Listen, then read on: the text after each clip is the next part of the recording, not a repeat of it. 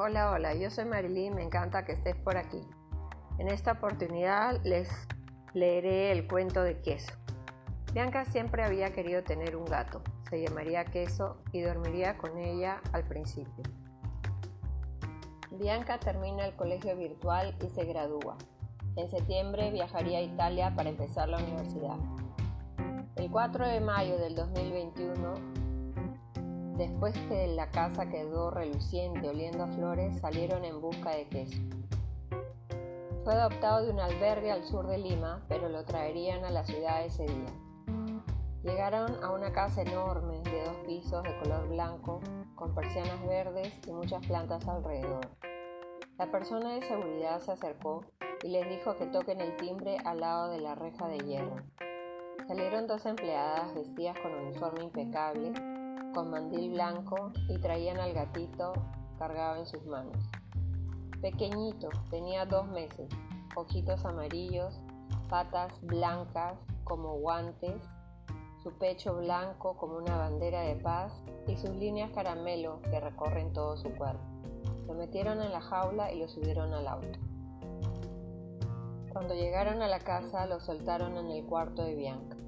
Este corrió a meterse bajo de la cama. Se quedó allí, escondido. Bianca buscó sonidos de gatos en su celular. Este escuchó, se asomó, pero se volvió a esconder. Bianca lloraba desconsolada. Pensaba que no sabía cuidarlo. Pero cuando Queso tuvo hambre, salió a comer y a tomar agua. En ese momento taparon el hueco con el portamat de yoga. Bianca y sus hermanos le hicieron juguetes de tela, plumas y cartón. Siempre jugaban con él. Queso se subía a la cama y se acomodaba en el cojín rojo en forma de corazón. Dormía plácidamente. Al mes, después de muchas noches en vela, Bianca deja que el gato duerma fuera de su cuarto. Lo atiende, lo ve, lo contempla, le corta las uñas, lo cepilla. Había estudiado el comportamiento gatuno, sabía todo lo que el gato quería o cuando estaba fastidiado. Queso la seguía, jugaba con sus pies y Bianca corría riendo. Queso pierde su primer colmillo. Bianca lo encuentra y lo guarda en una bolsa azul de terciopelo para hacerse un collar.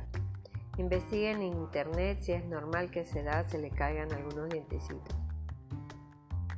Y le compra un cepillo de dientes. Queso duerme debajo del arbolito de bugambilia en la terraza. En cuanto ve alguna mosca, mariposa o mariquita, las persigue. Acorraló una abeja y ésta le picó, que eso movía su cabeza de un lado al otro, pero después ya le pasó. Un día desapareció. ¿Dónde se habría metido? se preguntaban. Después de un largo rato se dejó ver. Tenía la cara negra, seguro que estuvo en la chimenea. Los chicos se pararon de sus sillas que estaban en clases virtuales, lo acariciaron y le dijeron pobrecito y lo limpiaron. Queso travieso. Jugando cerca de la escalera se cae al primer piso. Los chicos asustados corrían a verlo, pero estaba de lo más bien, no le había pasado nada. Y cuando la primera vez se le llevó al veterinario, el doctor dijo, es un gato muy inocente.